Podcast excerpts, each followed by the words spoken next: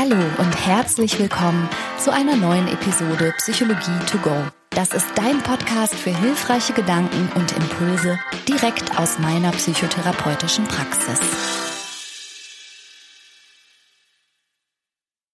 Herzlich willkommen zu einer neuen Episode von Psychologie to go. Heute machen wir mal wieder einen kleinen Exkurs und ich würde gerne dir als Zuhörerin oder Zuhörer, aber auch meinem Mann Christian eine Geschichte erzählen, die du und er vielleicht auch einerseits kennt, aber andererseits vielleicht die falschen Schlüsse draus gezogen hat. Oder jedenfalls andere Schlüsse. Ach je, das war jetzt kein guter Start. Hallo Christian. Hallo Schönheit. Ich liebe es, wenn du mir Geschichten erzählst. Ja, Hauptsache, ich darf ein bisschen mitquatschen. du, klar, klar, so wie immer. Ich habe auch direkt eine Frage an dich. Frag los. Aus deiner ärztlichen Sicht, was ist ein Syndrom eigentlich? Ein Syndrom ist eine Ansammlung, ein Zusammenfallen von verschiedenen Symptomen. Und wenn man es streng nimmt, bedeutet es zumindest medizinisch immer, dass diese verschiedenen Symptome eine gleiche zugrunde liegende Ursache haben. Hast du ein Beispiel für ein Syndrom? Was die meisten kennen, ist vielleicht das Down-Syndrom. Mhm. Man sagt heute Trisomie 21, ne? Mhm. Das ist auch der korrekte Begriff, aber war immer bekannt unter Down-Syndrom. Stimmt, ja, den Begriff kenne ich auch noch. Und daran kann man es ganz gut erklären, denn man sieht bei den Betroffenen verschiedene Symptome, Mhm. zum Beispiel eine relative Kleinwüchsigkeit, ein verhältnismäßig kurzer Hals, kleinere Hände mit einer einzigen Falte, die über die Innenseite der Handinnenfläche verläuft. Du siehst bei dir zwei, wenn du guckst, ne? Mhm. Und bei äh, Menschen mit einer Trisomie 21 ist das eine. Eine kann man immer sehen, eine ganz langgezogene Falte. Okay, und wenn diese einzelnen Symptome zusammenkommen und ergeben ein Cluster, ein typisches miteinander auftretendes Symptomcluster, dann spricht man von einem Syndrom. Genau. Dem Down-Syndrom liegt halt die eine Ursache zugrunde und das ist, dass von dem 21. Chromosom nicht zwei, sondern drei Stück existieren. Okay. Eine Trisomie. Wenn ich das richtig verstehe, bezeichnet man als Syndrom eine Symptomsammlung, die auf die gleiche Ursache zurückgeht. Ja, wenn man, die strenge Definition ist so. Ja. Okay, was kennst du noch für Syndrome? Ja, AIDS zum Beispiel ist Oh. ein bekanntes Syndrom im Grunde genommen. Wieso? Also das Wort AIDS steht ja für Acquired Immune Deficiency Syndrome. Ach so. Da ist das Syndrom schon drinne. ja. Das bedeutet erworbenes Immunschwäche-Syndrom ja. und man sieht eben verschiedene Symptome, auch in verschiedenen Stadien. Ach so. Und die zugrunde liegende Erkrankung, die diese vielen zusammenhängenden Symptome begründet, ist eben Ist das HIV-Virus, das letztendlich bestimmte Immunzellen angreift. Also zugrunde liegend eine Sache, die verschiedene Symptome auslösen kann. Okay. Jetzt bedeutet das also, dass wenn etwas als ein Syndrom bezeichnet wird, dass das eine Diagnose ist? Die meisten Syndrome sind tatsächlich als Diagnosen verschlüsselt und im bekannten, mittlerweile bei unseren Hörerinnen und Hörern bekannten ICD-10 oder ICD-11 Mhm. ähm, verzeichnet, ja. Okay. Aber heute möchte ich gerne mit dir über ein Syndrom sprechen, was, glaube ich, diese Kriterien, die du gerade angeführt hast, aus deiner medizinischen Sicht eigentlich überhaupt nicht erfüllt und den Namen Syndrom wahrscheinlich auch nicht verdient und auch nicht weder im ICD-10 noch im ICD-11 irgendwie vorkommt. Und das ist das Stockholm-Syndrom. Ach, guck. Mhm.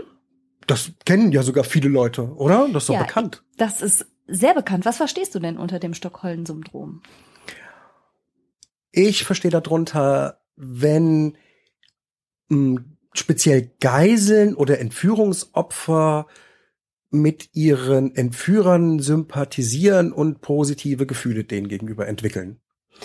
Genau. Und ich würde dir heute gerne zum einen die dahinterliegende Geschichte noch mal ein bisschen näher bringen. Daher an dieser Stelle auch eine Inhaltswarnung. Wenn du als Zuhörerin oder Zuhörer zum Thema Entführung, Geiselnahme und so weiter nachvollziehbarerweise nichts hören möchtest, dann ist das vielleicht nicht die richtige Episode für dich. Ähm, Christian, du musst mir jetzt allerdings zuhören, leider. Kein Ausweg für dich jetzt. Also ich würde gerne zum einen dir diese Geschichte nochmal erzählen Und dann würde ich gerne eine andere Perspektive zu dem Stockholm-Syndrom einnehmen, als wir sie vielleicht bisher hatten. Ich muss auch sagen, als ich sie bisher hatte, ich habe wirklich gedacht, Stockholm-Syndrom, klar, das ist a thing, das gibt's, das ist häufig, das hört man immer wieder. Sowas passiert dauernd und wurde jetzt durch Recherche und Lektüre wirklich eines Besseren belehrt. Ich bin total gespannt. Erzähl mal los. Ja. Ich habe die Geschichte auch gar nicht wirklich im Kopf. Also Ich erzähle es gerne. Also, am 23. August 1973 wird die Kreditbank in Stockholm betreten von einem verkleideten Mann.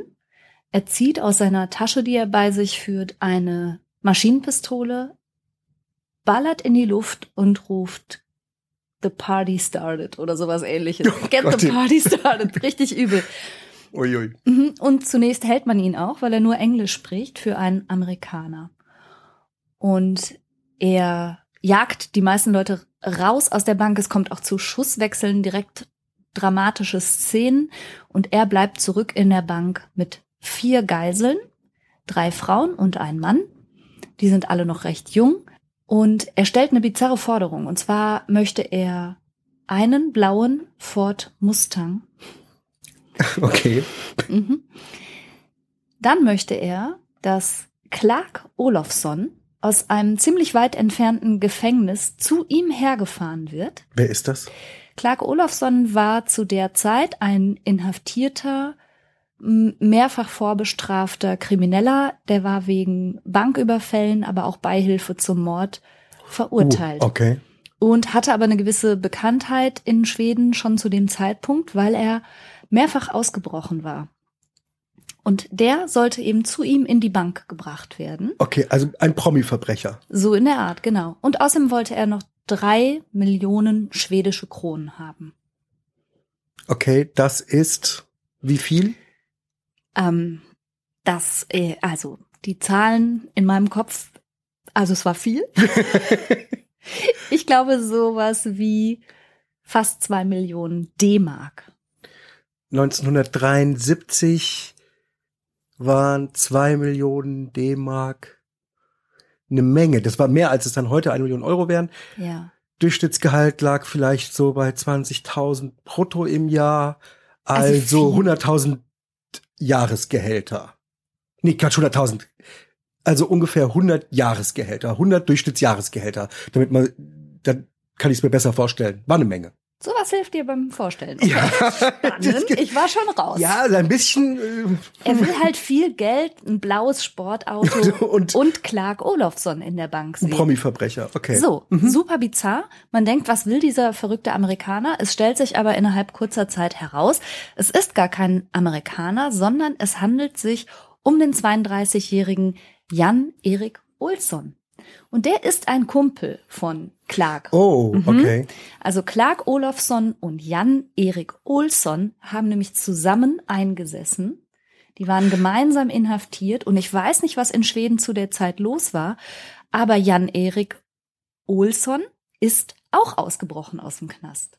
Und er hat sogar, ja wirklich, und er hat sogar kurz vor, also ungefähr ein halbes Jahr vor diesem Banküberfall versucht, sein Kumpel Clark aus dem Gefängnis frei zu sprengen. Das hat aber nicht geklappt. Aber diese Zusammenhänge sind alle noch nicht klar. Man weiß nicht, warum soll jetzt der Sportwagen und der Clark Olson in, in die Bank kommen. Aber dem wird erstmal stattgegeben.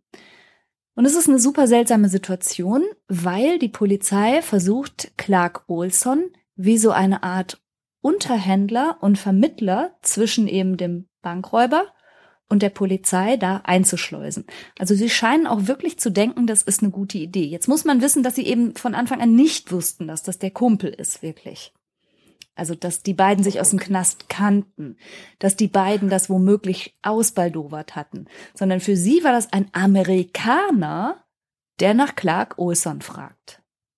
Und sie geben dem statt. Man muss dazu sagen, dass Clark Olson in einem Gefängnis sehr weit entfernt von der Bank zu der Zeit inhaftiert war. Das heißt, es dauerte schon sehr, sehr lange, bis der überhaupt in der Bank ankam. Und bis es soweit war, hatte sich aber um diese Kreditbank herum schon unheimlich viel Presse versammelt. Und es war das erste Mal, dass so ein großes Geiseldrama überhaupt in Schweden stattfand und dann auch noch quasi live übertragen wurde. Also da kamen ganz viele Sachen auch zum ersten Mal zusammen. Und man muss ehrlicherweise sagen, dass offenbar auch die Polizei total überfordert war von dieser Situation. Und von da an geht alles so unfassbar schief, wie man sich das eigentlich gar nicht vorstellen kann. Dann ist also Clark Olofsson in der Bank schließlich und Jan-Erik Olsson ist in der Bank. Irgendwann kriegen sie auch raus, ach, das sind beides Männer mit einer schwedischen Staatsangehörigkeit und einer entsprechenden Bankräubervergangenheit und die verschanzen sich in der Bank und im Tresorraum. Und jetzt passieren eben so seltsame Sachen. Die Polizei ist im gleichen Gebäude und auch rund ums Gebäude herum und vor allen Dingen eine Etage drüber. Die Bankräuber und die Geiseln verschanzen sich im Tresorraum, weil sie glauben, der ist schusssicher und da wären sie halt am sichersten. Und wahrscheinlich stimmt das auch. Genau, vielleicht keine so dumme Idee. Insgesamt zeigen sich die Geiselnehmer ihren Geiseln gegenüber meistenteils zugänglich. Zum Beispiel ist eine Frau dabei, die Kinder hat und sie lassen sie zu Hause anrufen. Sie lassen alle Geiseln Kontakt halten zu Familienangehörigen. Und die Geiseln berichten auch später, denn was man zu dem Zeitpunkt noch gar nicht ahnte, das Ganze zieht sich hin über fast sechs Tage. Ach du lieber Himmel, okay. Ja. Und was die Polizei macht, und das finde ich bis jetzt noch unglaublich, ist, dass sie in einem scheinbar geschickten Moment die Tür des Tresorraums von außen zuknallen. Das heißt, sie sperren die Geiseln mit ihren Geiselnehmern in dem Tresor ein. Und von da an gibt es keinen Kontakt mehr zu Angehörigen. Es ist da drin dunkel. Oh. Es ist kalt und es gibt nichts zu essen und zu trinken. Und wo verrichtet, wo verrichten ihre Notdurft? Ja, genau da. Oh. Und das ist so ein, finde ich, ganz zentraler Punkt in dieser ganzen Geschichte. In meinen Augen sind von da an ja die Geiselnehmer wie auch deren Geiseln Geiseln der Polizei. Weißt du, wie ich meine? Also, sie sind ja. plötzlich alle eingesperrt. In der Kälte, in der Dunkelheit. Sie sind gezwungen, ihr Geschäft zu verrichten in einer Ecke. Sie haben punktuell den gleichen Leidensdruck. Richtig. Okay. Sie sind von der Außenwelt abgeschnitten. Sie haben Todesangst mutmaßlich. Sie sind auch entwürdigenden Umständen ausgesetzt und sie mhm. hungern. Und natürlich versuchen die Geiselnehmer immer noch Herr der Situation zu sein, nicht einzuschlafen möglichst. Sie versuchen dann Sachen zu, also einer von beiden nimmt ganz viele Koffeintabletten, um auf keinen Fall einzuschlafen und so. Schließlich bohrt die Polizei, die diesen Tresorraum ja jetzt zugeschlossen hat, durch die dicke Betondecke Löcher. Und einer der Geiselnehmer hat ein kleines Kofferradio dabei und insofern können sie Nachrichten hören. Sie hören, was die Polizei draußen in der Welt über diese Geiselnahme berichtet. Und sie hören, dass Reporter sagen, da werden jetzt Gaskartuschen angeliefert. Oh, okay. Mhm. Und auch da wieder. Und das wissen die Reporter. Das ist schon mal schwer daneben. Ja, es ist alles okay. so schwer daneben. Also ich kann die, ich kann gar nicht in dieser kurzen Zeit unseres Podcasts wiedergeben, was da wirklich alles passiert ist. Das ist unvorstellbar. Und dann sitzen also die Geiseln, die Geiselnehmer in dem Tresorraum, in dem es inzwischen stinkt und dunkel und kalt ist. Und dann sind sie stundenlang diesen Geräuschen ausgesetzt, weil die Polizei mit riesigen Bohrern Löcher durch die Betondecke bohrt. Alle sind komplett mit ihren Nerven am Ende. Oh, ich weiß, wie das ist, wenn, wenn jemand Löcher in die Wand ja. bohrt und hämmert. Und das ist furchtbar. Es ist, ist schier unerträglich, die Nerven sind total überreizt. Ähm, einer der Geiselnehmer schießt dann schließlich durch ein Bohrloch und trifft auch noch einen Polizisten und so. Also da passieren oh. auch wirklich bedrohliche, gefährliche Dinge, gar keine Frage.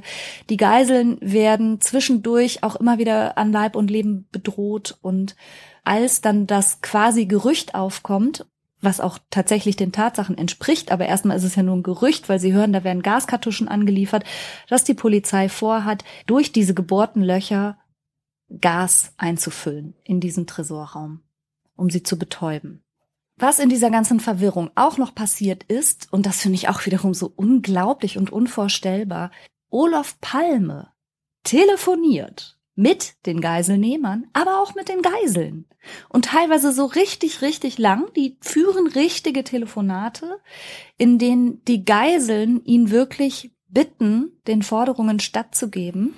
Und er als Ministerpräsident sagt, ja, das kann ich jetzt leider so nicht machen. Man soll ja jetzt auch den Forderungen von Geiselnehmern nicht so stattgeben. Und die 23-jährige und die 23-jährige Christine Enmark, die eben dort mit eingeschlossen ist, fleht wirklich um ihr Leben und sagt natürlich, es ist ganz einfach, lassen Sie uns einfach alle gemeinsam raus und gehen, dann werden wir das überleben. Und er sagt, nö, kann ich nicht machen. Und sie hängt am Ende auf und sagt, naja, danke für die Hilfe, toll, und legt auf. Und es zeigt sich in dieser ganzen Gemengelage, dass die Geiseln mehr Angst vor der Polizei und den Entscheidungen haben, die da draußen getroffen werden. Ja, okay. Als hm. vor ihren Geiselnehmern.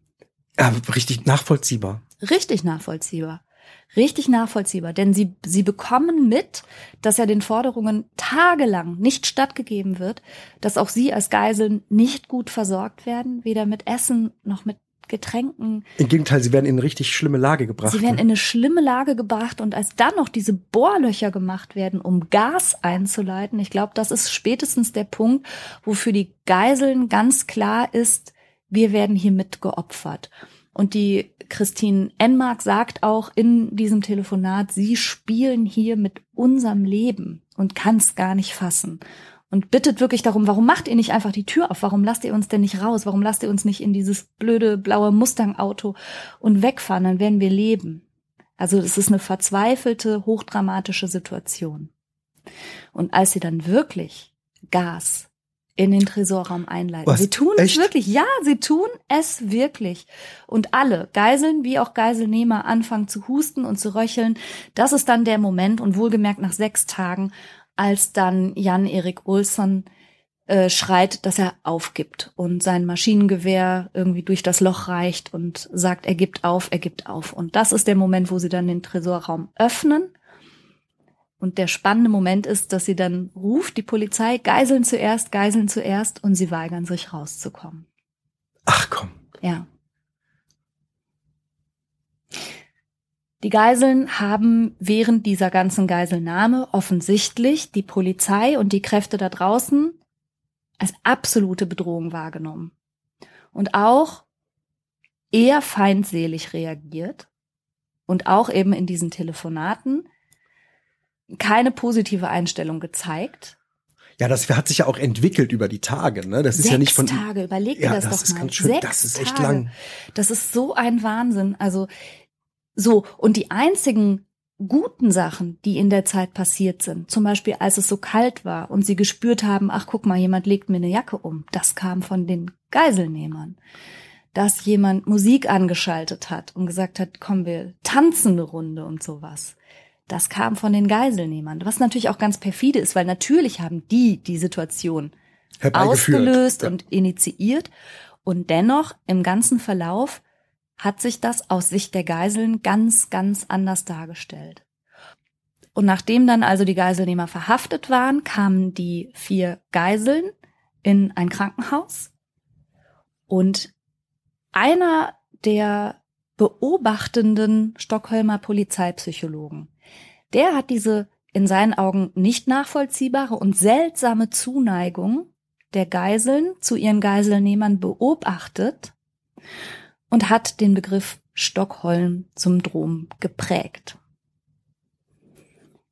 Okay, verstehe. Und er hat damit bezeichnet, dass es die Zuneigung, die Zuneigung gibt. Genau. Christine Enmark berichtet, dass sie eben in dieses Krankenhaus kam und erstmal untersucht wurde und ob alles in Ordnung ist. Und eine der ersten Fragen, die ihr gestellt wurde, war, ob sie sich denn wohl ein bisschen verliebt hätte in einen der Geiselnehmer. Ja, gründete das auf irgendwas? Ich meine, ja, sie, sie kam nicht mit raus, sie wollte gar nicht rauskommen. Mhm. Ja, also offensichtlich hatte sich durch das Verhalten der Geiseln da draußen, sage ich jetzt mal, unter den Reportern, unter den Zuschauern, den Beobachtenden bereits so ein Eindruck etabliert. Und da es sich um junge Menschen handelte und insbesondere die Christine war erst 23 Jahre alt, mhm. Die beiden Geiselnehmer waren auch Mitte 20 und Anfang 30, hat man sich dann wohl so gedacht, ja guck, da haben die sich verliebt. Okay, äh, es war ja auch einer, äh, war ja auch ein Promi-Verbrecher. Sozusagen, genau. Okay. Na gut, und hat sie sich denn verliebt? Also tatsächlich scheint es so zu sein. Die Christine Enmark hat eine interessante Geschichte da noch gehabt. Sie hat in der Bank gekündigt, hat studiert. Sie ist heute Psychotherapeutin. Sie steht okay. bis heute in Briefkontakt mit einem der Geiselnehmer, also mit dem sogenannten Unterhändler dem Clark Olofsson. Mit dem hat sie anscheinend auch eine Beziehung gehabt. Aber auch andere Geiseln haben interessanterweise die Geiselnehmer im Gefängnis besucht. Also ja, es gab einen positiv zugewandten Kontakt, wenn nicht sogar eine Beziehung. Okay, und das wird jetzt bezeichnet als Stockholm-Syndrom. Genau. Und das ist ja, glaube ich, auch das, was, was man landläufig so annimmt, dass eben Opfer in dieser absoluten Ausnahmesituation und Todesbedrohung. Ich nutze jetzt mal ein Vokabular, das gar nicht meins ist, aber so lese ich das in analytischen Schriften dazu, quasi eine libidinöse Hingezogenheit entwickeln zu demjenigen, in dessen Hand jetzt gerade ihr Leben liegt. Und sich daher so eine Art Hingezogenheit oder wenigstens eine Sympathie entwickelt. Ja, okay, das, mh, hm, wenn das so ist, dann wäre das allerdings erstmal kein Syndrom, weil es eigentlich nur ein Phänomen mhm. beschreibt oder sagen wir mal ein Effekt. Es müsste dann also heißen der Stockholm-Effekt oder genau. das Stockholm-Phänomen. Ja. Ja, genau. Also es fehlen verschiedene klare Symptome, sondern es gibt ja nur das eine, die Hingezogenheit oder die Sympathie zum Täter. Genau. Und zum anderen, glaube ich, ist es schwer als Syndrom zu bezeichnen, weil man die Ursache wahrscheinlich nicht auf einen Punkt bringen kann. Jetzt, wir haben ja gerade von dir gehört, ähm, dass die Täter zum Beispiel besonders nett waren und die Polizei besonders doof und das so ja. und so lange gedauert hat und dass der genau. Leidensdruck der gleiche war. Das ist ja wahrscheinlich nicht bei jeder Geiselnahme so. Ja, genau. Und darauf möchte ich nämlich im Grunde auch hinaus. Also zum einen ist dieser Begriff Stockholm-Syndrom missverständlich, um nicht zu sagen komplett falsch. Es handelt sich nicht um eine Diagnose oder einen Begriff, der in der fachlichen Welt, also in der psychologischen Forschung, auf breiter Ebene geteilt würde, gar nicht, sondern wenn überhaupt, handelt sich das um eine sehr interessante Entwicklung, wie es sie damals in Stockholm gegeben hat, unter ganz bestimmten Umständen. Was ich aber eben auch so kritisch finde, ist, dass so getan wird, als hätten die Opfer jetzt eine Diagnose irgendwie verdient. Na, das ist ja keine, das ist ein Effekt, ne? Also wenn überhaupt ein Effekt, das ist keine, keine Diagnose. Das kann keine Diagnose ja, sein. Ja, aber der, der Begriff Syndrom impliziert. Impliziert, das. ja, ja. Und das, das ist, so. ja, ja. schlicht und einfach falsch. Ja. Also es ist eine, eine opferbezogene, naja, ich möchte fast sagen, Stigmatisierung mit einem Begriff, der klingt wie eine Krankheit, die es nicht gibt. Und es wird impliziert, oder jedenfalls war das bisher wirklich auch mein Gefühl, als sei das etwas Häufiges, aber das ist es auch nicht. Wie häufig ist es denn? Also ganz interessant, wer nachlesen möchte, der Wikipedia-Eintrag zum Thema Stockholm-Syndrom ist gut und vor allen Dingen darunter, unter dem Wikipedia-Eintrag, sind ganz viele Quellen. Und in diesen Quellen habe ich ein Bulletin gefunden vom FBI mit dem Namen Placing the Stockholm Syndrome in Perspective. Und in äh, diesem Artikel nehmen die Bezug zum einen natürlich auf das Stockholm-Syndrom, haben das aber in Relation gesetzt und haben in ihrer Datenbank über 1200 berichtete Geiselnahmen untersucht und geschaut, ob und in wie vielen dieser über 1200 Geiselnahmen denn so etwas Ähnliches wie das Stockholm-Syndrom vorgekommen wäre. Und? Und es zeigt sich bei keinen fünf Prozent.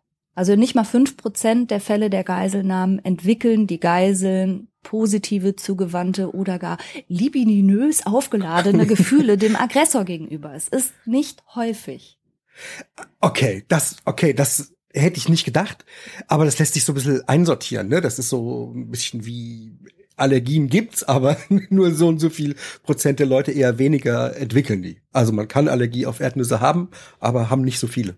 Genau. Und das ist mir einfach wichtig, dass das mal eben in genau diese Relation gesetzt wird. Ja, es kann sein, dass unter ganz bestimmten Umständen so etwas auftritt, wie eine Verbundenheit zwischen Geiseln und Geiselnehmern. Aber, und das finde ich jetzt wirklich den ganz besonderen Punkt, wenn das auftritt, würde ich mich doch als Polizei fragen oder als außenstehende Kraft, die eigentlich helfen soll, boah, verdammt, was habe ich falsch gemacht, dass nicht ich als die Rettung wahrgenommen werde, sondern trotz dass die Geiselnehmer klar von denen die Aggression ausgeht, der Überfall, die Gewalt, trotzdem die als die Guten wahrgenommen werden. Weißt du?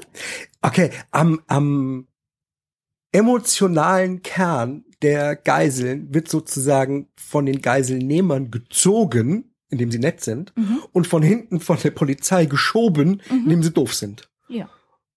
Ja, und dann, dann kann sich sowas äh, eher entwickeln? Ja, okay. genau. Ja, also da gibt's dann sozusagen eine Mitverantwortung von außen. Absolut, also gruppendynamisch ja auch völlig nachvollziehbar. Ja, völlig nachvollziehbar. Du kannst ja nicht irgendwie sechs Menschen in einen Raum sperren, die zwingen, dass sie da in die Ecken machen müssen, aushungern und frieren lassen. Was sollen die denn entwickeln, wenn kein Gemeinschaftsgefühl? Also. Ja, spannend. Also das ist sicherlich, das ist sicherlich die eine Seite. Aber den, diesen Effekt, sich mit dem, mit einem Täter sozusagen nicht zu verbrüdern, meine ich nicht richtig. Aber der Effekt, sich einem Täter positiv emotional anzunähern, den gibt's als solches, oder? Gibt's ja auch in anderen, an anderen, äh, oder beobachtet man ja auch an, in anderen Opfer-Täter-Beziehungen. Ja, ich bin mir aber nicht sicher, ob das wiederum nicht genau die zu kurz gegriffene Erklärung ist, die so, so Begriffe auch wie Stockholm-Syndrom dann anzubieten scheinen. So, ja, da hast du halt Sympathie für den Täter. Ich glaube, dass das viel vielschichtiger ist und natürlich im Rahmen von Traumatisierung und schwierigen lebensbedrohlichen Ereignissen. Aber das meine ich. Ja. ja. Das meine ich. Also die, so ich als alter Hobbyanalytiker sozusagen sehe ja oft den Kontrollverlust als menschlich sehr unangenehme Erfahrung, sehr unangenehmes Gefühl. Klar. Und das Gefühl, keine Kontrolle zu haben, kann man schlecht aushalten. Mhm. Und der Versuch, mehr Kontrolle wieder zu erhalten, könnte zum Beispiel, ich sage jetzt eine Theorie, schwindelige Theorie, mhm. sag mal, was du davon hältst, der Versuch, mehr Kontrolle zu erhalten, könnte darin liegen, Tätern irgendwas Gutes zu tun. Vor allen Dingen, wenn die so ambivalent sind. Also wenn die mal böse sind zu dir und dann wieder irgendwie nett sind. Auf der einen Seite wollen sie dir die Schlinge um den Hals legen, auf der anderen Seite legen sie die Jacke mhm. äh, über die Schultern. Und als Opfer hast du ja gar keine Möglichkeit einzugreifen. Also ist vielleicht die Vorstellung des Geistes, naja, wenn ich besonders nett bin, Mhm. zu denen, dann erlange ich ein bisschen Kontrolle zurück. Ja, so. aber was mich stört, ist das Narrativ, dass dieses Opferverhalten mit, mit einem, mit einer Art Pseudodiagnose zu belegen sei, als sei das das Pathologische. Und das Narrativ. Nee, das ist gar nicht pathologisch. Nicht. Aber warte mal, ich wollte gerade sagen, das Verhalten, das du dann positiv gegenüber den Tätern zeigst ja. und aber eigentlich nicht fühlst, macht ja eine innere Dissonanz. Mhm. Also ich fühle ganz anders, als ich mich verhalte. Ja. Und irgendwie kann es sein, dass in manchen Fällen der Geist versucht, das wieder wie auf eine Schablone zu bekommen. Ja. Und ich halte es für möglich, dass dann ein innerer Effekt entsteht, der sozusagen die Emotion dem Verhalten nachkommt. Weißt du, wie ich meine? Im Sinne also du, einer kognitiven Dissonanzreduktion. Genau, ganz genau. Das, mhm. danke. Das meine ich. Da kann ich als Verhaltenstherapeutin also, rasch mal aushelfen, die alte Analytiker.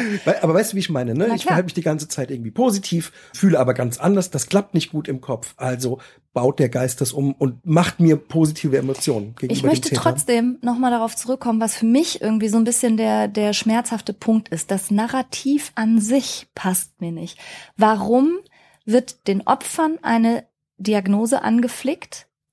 Und das bezieht sich auf alle möglichen Kontexte, wo immer gefragt wird, hm, warum haben die Opfer dies oder jenes gemacht oder nicht gemacht? Auch, auch wenn wir über von mir aus häusliche Gewalt sprechen oder irgendwas, warum gehen sie nicht einfach? Und es wird viel zu selten geschaut, was machen eigentlich die Täter? Die perfide. Und was ja. ist die Pathologie der Täter?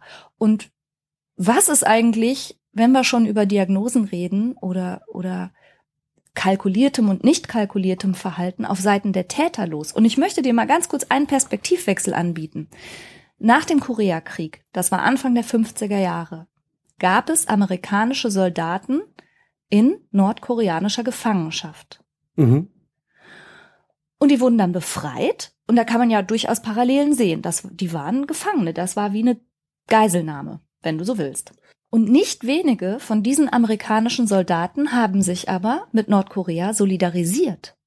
Die haben nett über die gesprochen. Ach, guck. Die haben deren Meinung plötzlich vertreten. Die haben plötzlich auch Amerika als Aggressor bezeichnet. Und soll ich dir was sagen? Da ging die Perspektive komischerweise überhaupt gar nicht auf die, auf die Opfer, auf die Gefangenen oder eben Geiseln, wenn du so willst. Ja. Zu gucken, was an denen jetzt krank oder nicht in Ordnung sei, sondern da war die Perspektive ganz anders. Da war die Täterperspektive nämlich da. Wie haben die das gemacht? Die Ah. Nordkoreaner. Wie haben die das geschafft, unsere Soldaten so umzudrehen? Brainwashing. Genau. Und dieser Brainwashing-Gedanke, der wurde dann natürlich auch vielfach untersucht und ich habe was dazu gefunden. Und zwar hat sich der Soziologe Albert Biderman 1957 damit befasst und er hat eben diese Perspektive eingenommen, zu untersuchen, was geht eigentlich von den Tätern aus, dass sie es schaffen, ihre Opfer für sich einzunehmen. Und das fand ich ganz interessant und ich habe ein paar Punkte für dich rausgesucht und würde gerne mal mit dir das nochmal zurücklegen als Schablone auf diese Stockholm-Situation. Okay, okay, okay, super.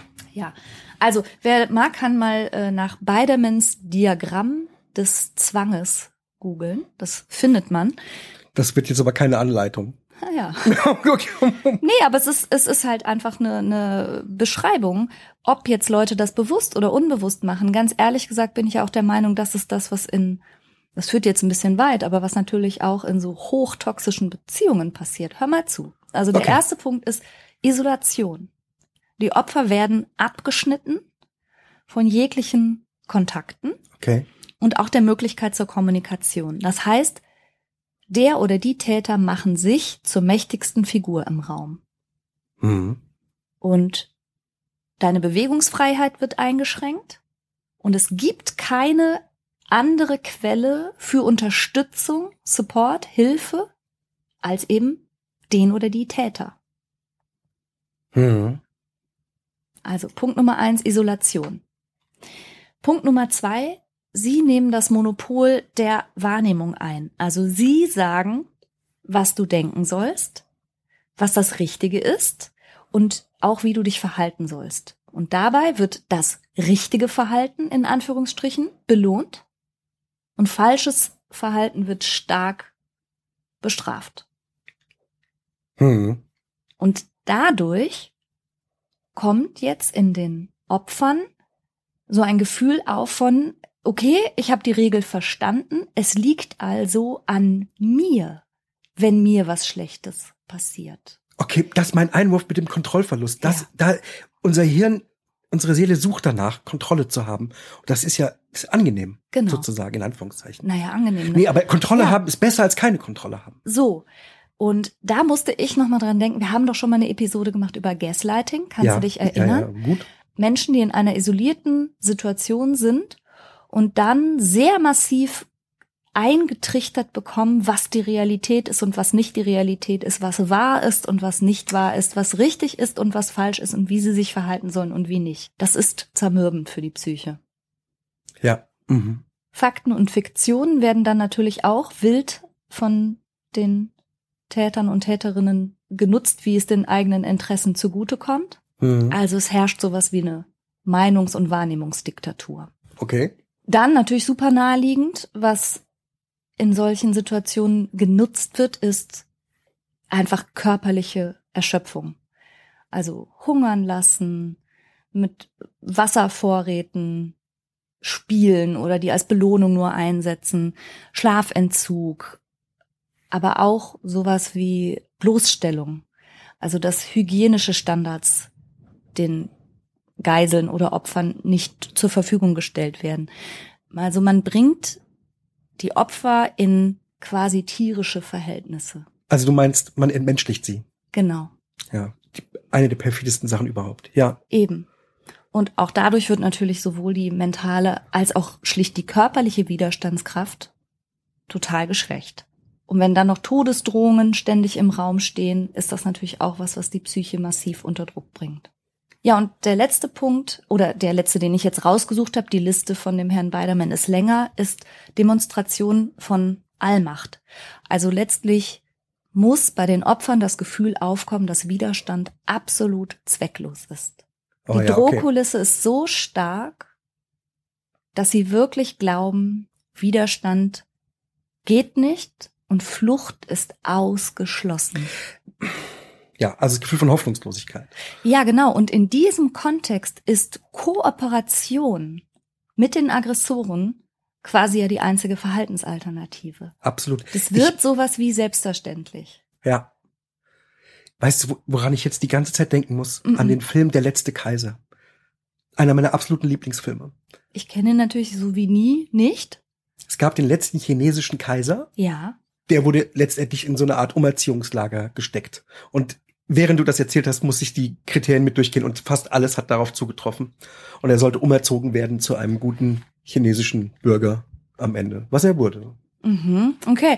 Naja, und aber das sind eben so die, die Hebel, die Täter im allerweitesten Sinne nutzen, um sich Menschen gefügig zu machen. Und in diesem Kontext, wenn wir das jetzt nochmal auf diese Stockholm-Situation übertragen, muss man ganz klar sagen, dass, dass ab einem gewissen Punkt auch die Polizei ein Aggressor war. Und genau das ja auch bedient hat. Also Er hat von hinten geschoben. ich glaube, in dem Moment, als die die Tresortür von außen zugemacht haben und keinen mehr rausgelassen haben und da haben sie schon Punkte mit ermöglicht erstmal, ne? So, genau. Also, okay. ja. Und das sind eben laut Biderman die Punkte, die dazu führen, dass Opfer sich auch, wenn man so will, von außen irrational solidarisch zeigen mit Tätern. Und das ist aber auch das, was natürlich greift in Situationen, wo dann Außenstehende eine ganz toxische, vielleicht gewalttätige, vielleicht missbräuchliche Beziehung von außen beobachten. Und ich finde es so, so unfair, dass es dann immer über die Opfer heißt, ja, warum gehen die denn nicht einfach? Es ist für Außenstehende teilweise auch schwer erträglich, Mhm. jemand in völliger Hilflosigkeit, in Mhm. Kontrollverlust zu sehen, auch selber an Kontrollverlust zu leiden, Mhm. zu wissen, da passiert jemandem was und ich kann gar nichts machen. Mhm. Und zur Stärkung der eigenen mentalen Stabilität ist es viel einfacher, wenn ich ein bisschen Schuld dem Opfer gebe, Ja. wenigstens ein bisschen, Mhm. damit ich besser damit klarkomme, was dem Opfer passiert ist. Ja, aber das ist widerlich. Das ist Victim Blaming. Das, das, das geht nicht. Das geht nicht. Jetzt sind wir von einer super interessanten Geschichte Ja. aus den 70ern zu einer zu einem Verhaltens- und Denktipp in die Für 2000 heute, ja. in die 2020er gekommen. Ja. ja. Vorsicht beim Beurteilen von Mitschuldigkeit. Und Vorsicht bei der Pathologisierung von Opfern. Im Kleinen, und jetzt behaupte ich mal ganz frech was, vielleicht kann man das sogar auf Großes übertragen.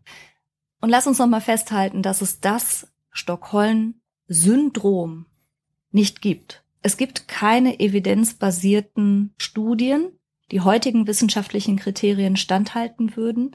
Es gibt seit wenigstens 20 Jahren Versuche, auch in der Wissenschaft, diesen Begriff zu demontieren. Aber es wird immer wieder als sehr einfaches Narrativ kolportiert. Zuletzt in Haus des Geldes. Diejenige, die sich in den Bankräuber verliebt und später bei der Bande mitmacht, Ja, ja, ja, ja, ja, ja, ja, ihr. Name ist Stockholm. Ach komm, Doch. ehrlich, okay. Ja, das gehört zu den Dingen, die sozusagen wie ein bisschen populistisch oder populär sind. Ne? Das ist leicht zu verstehen, das fügt sich gut in unseren, in unseren Geist mit ein.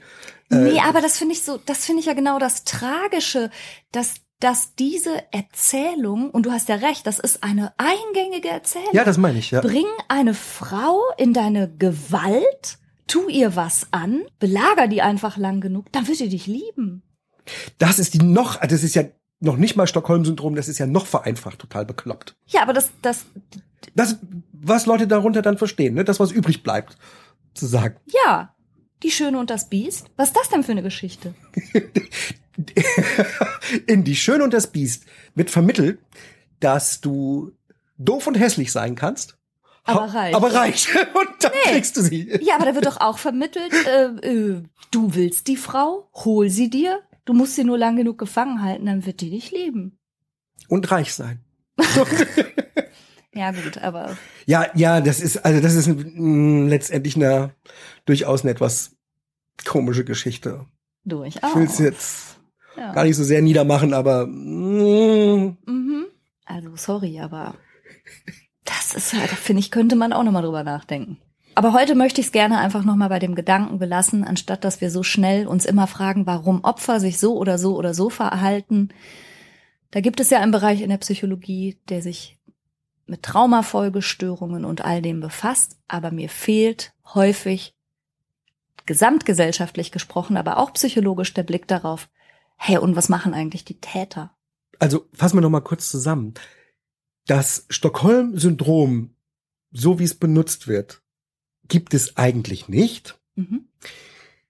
Es gibt psychologische Effekte, die uns alle treffen könnten, damit wieder Kontrolle erzeugt wird. Mhm. Vor allen Dingen gibt es aber universelle Werkzeuge von Unterdrückung und Folter und die gehen von Tätern aus. Ja, absolut. Okay.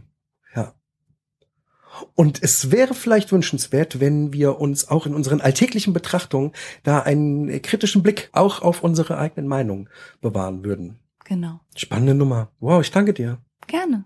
Okay. Dann bleibt uns jetzt noch. Ich möchte mal Danke sagen. Danke, dass wir in diesem Psychologie to go Podcast auch einfach manchmal wilde Exkurse machen dürfen und ihr Und nicht böse sein. meistens nicht. Wenige.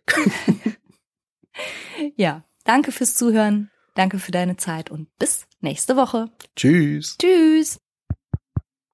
Outtake. Es gibt ja übrigens auch noch ganz viele andere Städtenamen, Syndrome. Paris-Syndrom. Paris-Syndrom kenne ich. Das ist, Wenn- wenn, ja. enttäuschte Touristen depressiv werden, weil Paris gar nicht schön ist. Also, ich glaube so so ähnlich. Ja. Vor allen Dingen äh, asiatische, glaube ich, Japaner oder so. okay.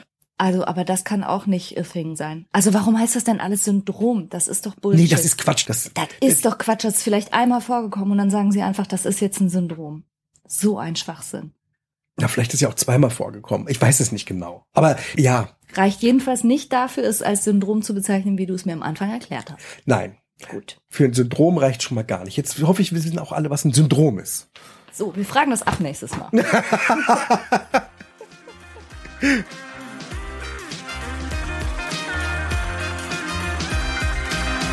Das war's für heute. Ich hoffe, du konntest eine Menge frischer Gedanken für dich mitnehmen. Mehr davon gibt's auch auf meiner Seite www.franca-ceruti.de